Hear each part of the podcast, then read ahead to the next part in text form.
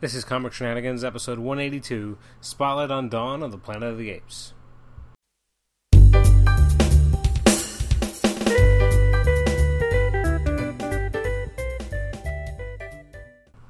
Welcome to Comic Shenanigans, episode 182. This is our Spotlight on the Dawn of the Planet of the Apes episode. Uh, this time around, um, which is unlikely for our or not unlikely, uh, rare for our movie episodes. In fact, I think this is the first time I'm actually doing a spotlight um, movie episode on my own. Unfortunately, I didn't have, wasn't able to get the scheduling right and be able to uh, see this film with someone else who was able to do the podcast. Uh, don't worry, loyal listeners, I didn't see the movie alone. Sad one guy in the movie theater. No, I did I did have an accompaniment, just not someone who was comfortable with doing a podcast. So this will just be me uh, rambling a little for about Dawn of the Planet of the Apes for a little bit. Won't be as long as our usual spotlight episodes, as it's just me and not someone else for me to kind of uh, go uh, back and forth with. Um, so I got to see Dawn of the Planet of the Apes yesterday, so that would have been the 13th of July opening weekend. Um, I found this to be an extremely enjoyable film. Uh, I really liked Rise of the Planet of the Apes. Uh, I've always kind of been a fan. I remember late 90s was my first opportunity to actually watch the original Planet of the Apes. Um, in Canada, it was relatively early days, and we had a, a, space channel in Canada that was relatively new at the time. And I remember every week they would show Planet of the Apes, uh, but a different movie in the cycle. So within like a month and a bit, I got to watch the original Planet of the Apes. Uh, and the rest of the films in the uh, the franchise. Uh, for those unfamiliar with the franchise, I mean, it started in 1968 with the classic film with Charlton Heston, um, was then continued in the much less successful Beneath the Planet of the Apes, at least critically. I mean, it's not the best movie. It does bring back um, the original character uh, with uh, Charlton Heston for a little bit. Um, and then had another sequel in 1971. Um, it's actually interesting if you look at it. Planet of the Apes was in 68. Then you had the second movie in 70, then 71, 72, 73. So every year you had a new Planet of the Apes movie. That's kind of a breakneck speed. Um, so you had Beneath the Planet of the Apes. Uh, that the from there they kind of made it difficult to do a sequel, but they figured out a way, and they did Escape from the Planet of the Apes, which, to be honest, is from a sci-fi concept is one of the more interesting ones because we start to see how Escape from Planet of the Apes and Conquest of the Planet of the Apes are the ones that really show how it all is a giant circle that without the events of the first two movies occurring, uh, you could not even have given rise to the future that they landed in in the first place. Um, or at least theoretically. I mean, it, it it's an interesting uh, loop. Um, I and from a science fiction perspective, I think it's really really cool. And then it continued in Battle for the Planet of the Apes. And then I remember as a kid, they kept having more and more of them. And I realized later on that every after they ran out of the movies, this particular network, they were starting to air the Planet of the Apes television show, uh, which had obviously ongoing characters.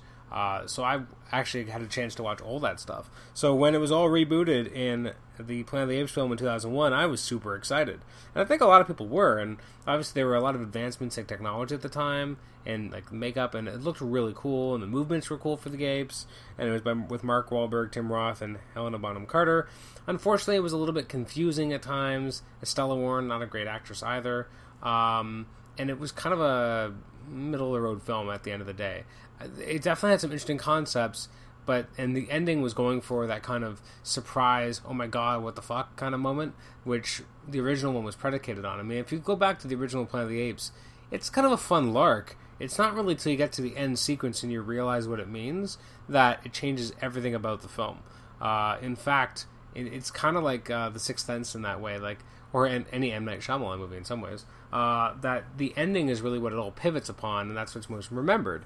And then it's it, it's it's it's kind of a middle of it's a good movie, it's a fun movie, but then when you get to the ending, it's like holy shit, that's what changes everything. And subsequent viewings would always be different. It was the later the Planet of the Apes movies which really kind of uh, it took more pains to explain how this planet ever even happened, uh, and actually explain its origins and relatively entertainingly. Um, so when they did the remake in 2011, The Rise of the Planet of the Apes, I was really, you know, I wasn't sure what to expect from it. I mean, I've always liked the franchise since I first started watching it, so I was going to give it a shot. And I remember just being blown away by how interesting it was, and uh, it, it felt very kind of, you know, not that far flung in terms of what could actually be done. Uh, the steps that could be taken in genetic engineering, etc., and uh, resulting in this kind of super ape.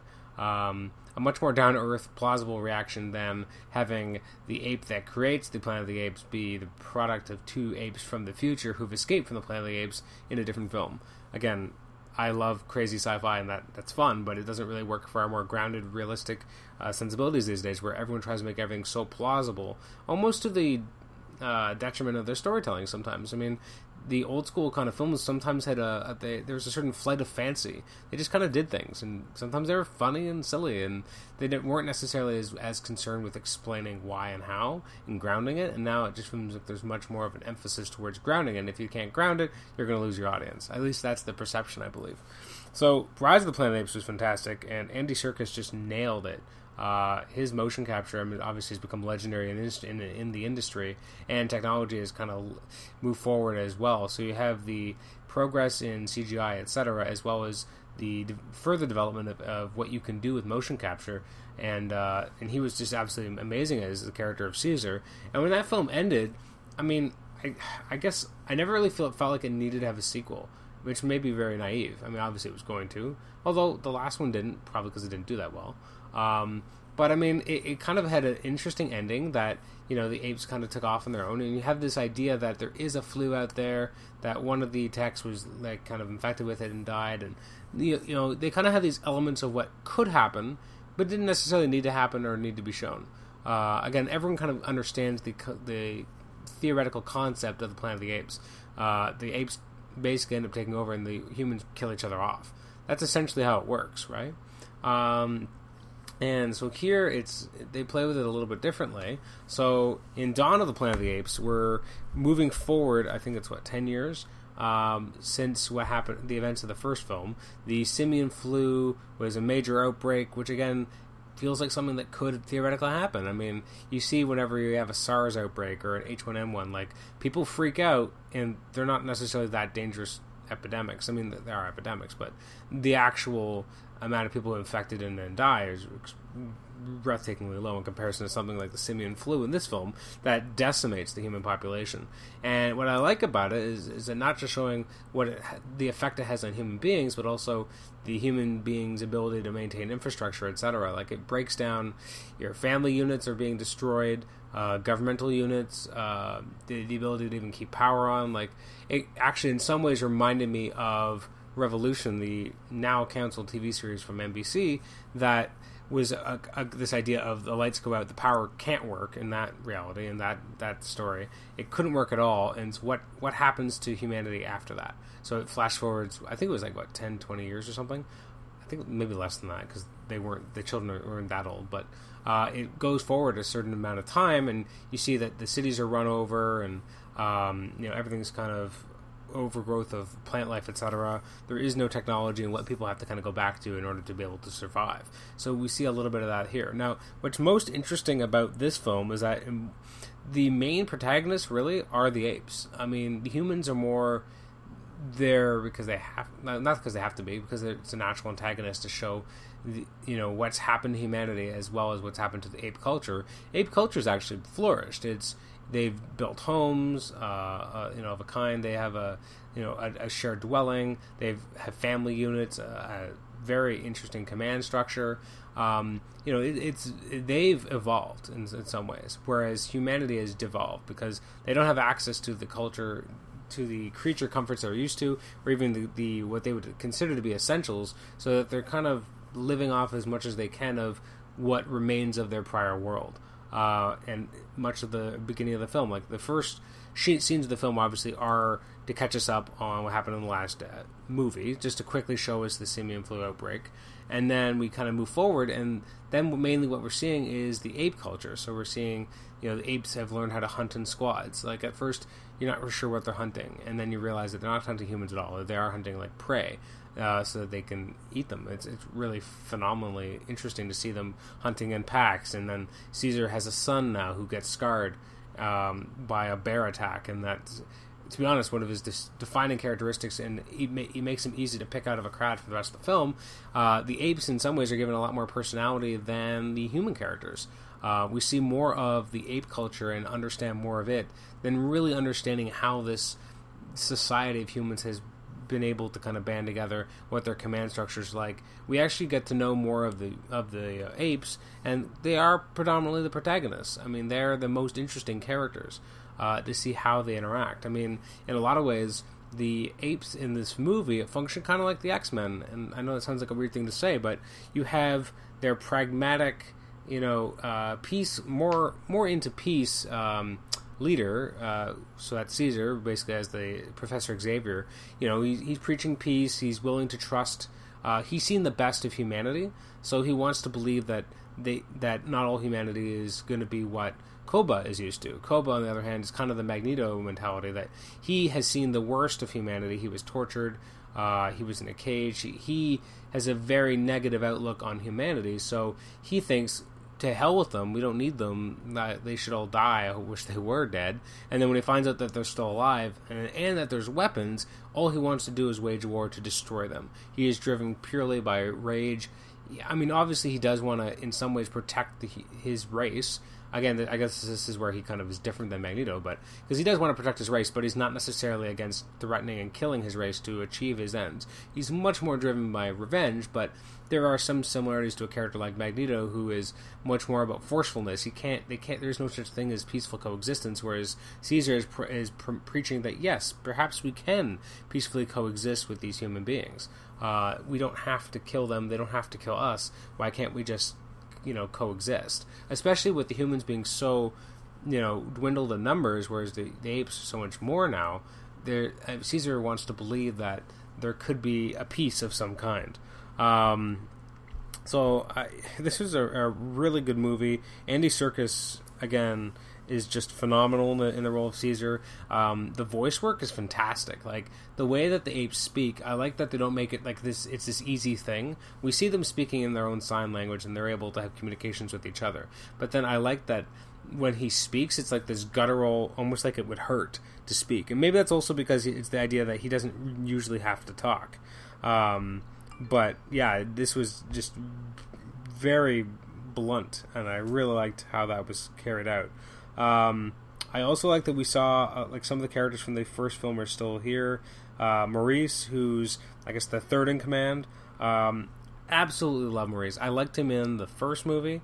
Uh, I like him more in the second movie. Uh, again, the the ape characters are so much more dynamic in terms of their personalities and their worldviews. Uh, I also like the fact that you know Caesar has a son, a grown son, relatively grown, and then he who's kind of actually again to go back to the X Men metaphor, it kind of reminded me of Ultimate X Men. Uh, you know, had Cyclops was in again they kind of made it that he was actually kind of always working for Xavier, but still he was in Xavier's camp, and then he kind of got swayed to the dark side, and maybe maybe Xavier's side wasn't right, and that's what kind of what we see here with. Um, with uh, the son, with Blue Eyes, who's uh, Caesar's son, that he kind of wavers, and that's again you have these staunch characters where Koba is definitely the more militant one, uh, and then you have the more peace-loving Caesar, and then you have to have kind of a character in the middle who's you see a personal struggle. So you have him dealing with uh, his place within the family, and the greater family of the apes, and also within the family of him and his dad Caesar and his mother um, who I forget her name is, what her name is. Um, just trying to find it here. I guess Cornelia, who I had no idea, played by Judy Greer. Oh, okay. I mean, I don't see it obviously because um, you know it's motion capture, but it's interesting that you have these actors playing these characters. Um, also, you have uh, Toby Kebbell is uh, is Koba, and I thought his portrayal of Koba was just fantastic. Um, it was really interesting to see. Uh, I can't remember if he was actually played. Uh, uh, what's his name? Uh, Koba in the last movie. I don't think he did. Uh, in fact, I don't know if Koba was really played by anyone in particular. Um, but Koba is just a fantastic character as well. Because uh, again, you understand why he hates the humans. Like that's what I like about the ape characters is that none of them act out of a, an emotion that doesn't make sense. I mean, the humanity of of um, the apes is very much on hand here, and it makes sense why he wants to, destroy them. Like we've seen what he went through um, as he was kind of gaining his intelligence and, and, being treated with the drug, and he's never been able to let that anger go. and it makes a lot of sense because you know who wouldn't be that pissed off. Um, and uh, yeah, so I mean, this is uh, really interesting. Um, again, the, the the motion capture is brilliant. The way that the apes move, um, the way that they show Caesar kind of rising above the rest of the apes. Um, there's just such a so many levels to this film because it's not just an action film. It's not just apes versus humans. There's a lot more going on. You have obviously two different factions, apes and humans, but within both those factions, you have those who would kill the apes and those who would want to work with them, and, and in fact are much more fascinated by them. I haven't even really spoken of um, the uh, the human cast. So we have Jason Clarke as Malcolm, who, to be honest, I don't even know if I know Jason Clarke from anything else. Um, just kind of giving a quick look at his filmography of late. I guess he's in the upcoming Terminator Genisys as John Connor. I had no idea about that. Um, I ha- I never saw Zero Dark Thirty, uh, so I didn't know he was in that. He's been in a, a lot of films. I, I, just haven't seen him in anything. So this is my first major um, kind of f- film to see him in. I, I, did like his portrayal of the character. Um, Malcolm is very much the idealist, and much the way that James Franco's character was in the last film. Uh, we have Gary Oldman as Dreyfus, who's the leader of the survivors that are going to go to the war with the apes. Um, I love Gary Oldman. I mean, obviously he's in hot water recently because of the, some of the things he's said in a recent interview. But I like him as an actor. Um, I like. It's interesting too because I mean, one of his more most recent roles, obviously, was as Commissioner Gordon in the Batman films, and that was obviously a very kind of iconic role, and he did such a brilliant job in it. And then it's interesting because I kind of start to think of him as being that kind of heroic character, although he's not always played heroes, and here he's much more of a not an outright villain, obviously, because again, like Koba, he's motivated by survival. Uh, well, actually, not revenge. Sorry, so he's not really like Koba, but he's motivated by survival, and he thinks that the apes cannot be trusted and that they have to be destroyed. Now, that being said, he starts to believe this more when they do kind of go run amok. So, I mean, again, you can't fault him for his beliefs. I mean, he's a little bit fanatical in that he basically sacrifices his life to kill some apes.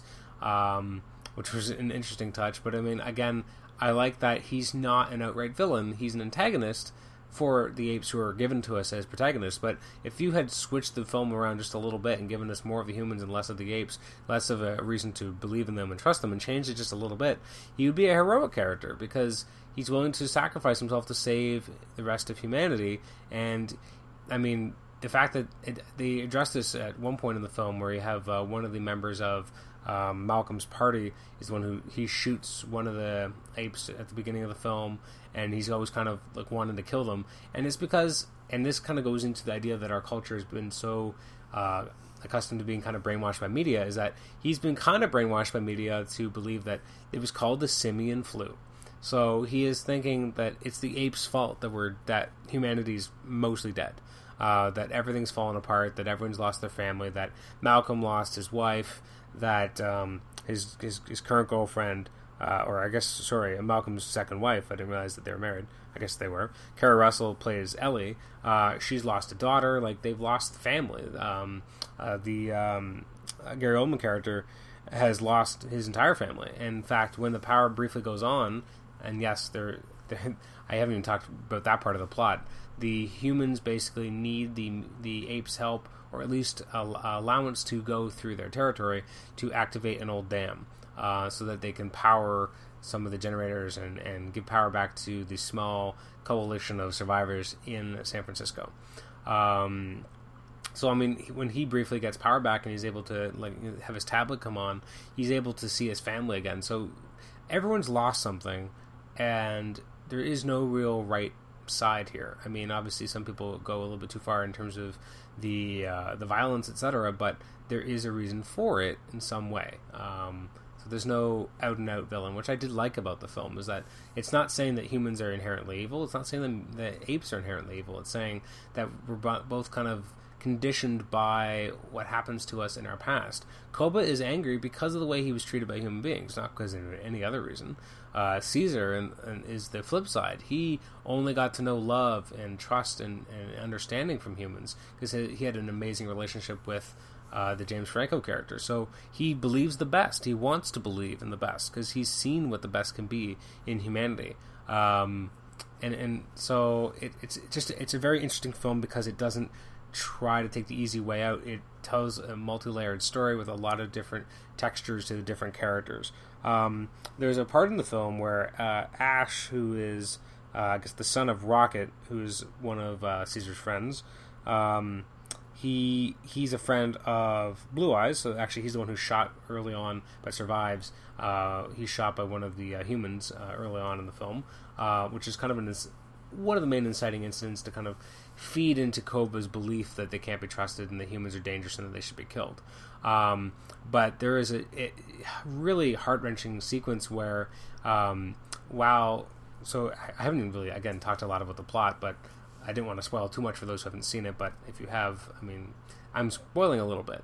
Um, you definitely have the idea that Koba is able to kind of take Caesar out of the equation, uh, framing the humans for it, and then is able to kind of convince the apes to take the fight to the humans and, and kill them. So they're all armed, you know, with their guns and they're riding horses. Um, and so they're they're capturing all the humans and, and putting them in cages like Koba used to be. And at one point, um, there's a little bit of dissension, and basically Ash says, "No, I'm not going to do this. Caesar wouldn't want this," and which is I really like that someone stood up for that because Koba theoretically is is trying to get everyone to fight the humans by using uh, the loss of Caesar or the supposed death of Caesar as an incident to an incident to basically show that it's necessary and that they're honoring their fallen comrade, their fallen leader. But Ash basically says no, that's not what he would have wanted, and um, he is brutally murdered. Um, and it is it is shocking. It is disturbing. I was like, oh no, like you really feel for the character, and it says a lot to the like the ability of the uh, the CGI in this film that you really believe that these these apes, that these characters that you're seeing are real. Um, uh, they're, I mean, the way that they animate the hair on them, like everything looks perfect. Like they look so realistic. So when you see have this ape basically picked up and chucked off this uh, this balcony and di- and just falls and dies, it's shocking, especially because it's a character that you come to like. He's relatively innocent because he's again a teenager, basically. Like you have these two teenagers, um, Ash and Blue Eyes, and they're kind of our point of view characters that are they've grown up not knowing really much about the humans. They don't know that they should be trusted, like uh, Caesar believes, or that they shouldn't be trusted, like um, Koba believes. They are kind of, in some ways, indifferent. Their first real interaction with humans is with Ash being shot. Um, and again, there's a really great father son kind of mechanic in this film that not just for the humans, and I haven't even talked about that, but uh, Alexander, who is Malcolm's son, slowly starts to understand his son and also understand Ellie, his new wife, and they're able to kind of come out of this adventure stronger as a family, uh, which also is what happens with the apes. So you have a parallel story happening uh, on the ape side because you have uh, Blue Eyes kind of growing up bristling under you know Caesar's beliefs and and Caesar you know just not wanting to hear what his dad has to say to him anymore. I mean, what what son hasn't gone through that, or any uh, child for that matter, hasn't gone through that piece where they're kind of like, you know, shut up, mom, dad, like I can do my own thing, and we're seeing that here, uh, and he's kind of throwing in with uh, a dangerous, uh, dangerous um, military leader. Um, one thing that was interesting here as well is I like seeing the different types of uh, of apes that are at part of this growing family. So it's not just chimpanzees; it's also like I don't even know exactly what you'd say Maurice is, but you have Maurice. Um, yeah, like you have different types of apes, and I like that because in the original film, you definitely had a few different. You had the main chimpanzees, you had. Um, I don't know what Dr. Zaius was supposed to be. But we had kind of the science class, and then the gorillas were basically the military class. So I like that we're starting to see the different types of apes, although they're not making clear delineations of uh, structure in terms of what type of ape they are. Uh, I'm wondering if they'll ever do that, if they ever do something that's more down the line. Um, the end of the film obviously sets up an inevitable sequel, which, I mean, I'm all, all for as long as it remains, you know, entertaining and interesting and has something to say. I mean, I felt like this this movie had a lot to say about human nature, whether it be in apes or humans, um, and it was just it was a, a very multi-layered story. In fact, I, I think I read some review saying that there are some similarities that if you look at the Batman trilogy and the Planet of the Apes new trilogy, um, you had the first one was kind of like the setup.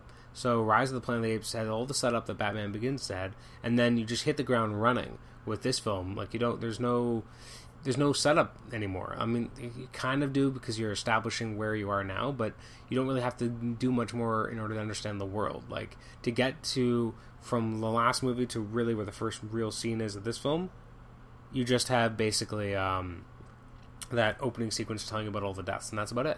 And that's all you need to get through to what you need to understand in order to be able to enjoy this film. Anyways, this, that's kind of all I really wanted to say about the episode. It uh, about the movie. Sorry, if you haven't seen it, it's definitely worth watching. It's uh, extremely entertaining. Uh, I really enjoyed this. Um, I really enjoyed the first movie. I was hoping this movie would be really good too, but you never really know what to expect. Uh, the again, the CG is absolutely breathtaking. Serkis uh, del- delivers a phenomenal performance as Caesar. Um, he's a true character. I mean, I hope they start nominating him for, for you know portray- his portrayal of these characters because he does such an amazing job. Like it's not just a computer. Like he's doing all the all the intonations of the character and the way that Caesar holds himself. Like that is Andy Serkis doing that motion capture. It's absolutely brilliant. And again, the voice work is phenomenal, uh, both for um, his character and for Koba's character. Like you really feel the so much pathos in the way that they're able to speak. So, anyways, this was fantastic. You got to go watch this. Anyways, thanks for joining me for this uh, truncated episode. Uh, next time we have a spotlight episode. Hopefully, it'll be a little bit longer. Uh, I think the next one is Guardians of the Galaxy. Uh, I guess that's what's coming out in two, three weeks. So that should be exciting. August first, and then uh, a week after that is the new Ninja Turtles movie, which I believe no one wants to see with me. Um, so that's unfortunate. If there's anyone out there who wants to actually see that movie, and then would want to uh, do an episode of Comic Shenanigans over Skype, please let me know. Uh, you can email me at comicshenanigans at gmail.com, like us on Facebook, post in our HC Realms thread. Uh, where we put up the episodes, although I've been a little lax in doing that as promptly lately. Um, and also, please rate and review us on iTunes. I think I already said that. And also, subscribe to us on iTunes, as uh, that's a way for us to uh, build the audience for the show. Also, if you do rate and review us on iTunes, please let me know what country you're from so I can make sure to read your comment on the air. Uh, to date, I think we have five ratings on the US uh, iTunes, one from the UK, uh, none from Canada, so I'm a little disappointed that my fellow Canadians are not uh, helping out the show. Uh, but uh, thanks to all those who have rated rated and reviewed us before on iTunes, it is very much appreciated. So next episode will be coming out in, in probably probably by tomorrow, the 15th or the 16th, and that'll be the comic reviews episode for Wednesday, July 9th. And then uh, next week, episode 184, I think I'm going to be doing um, a comic talk episode uh, looking at uh, the Dan Slott's She Hulk run.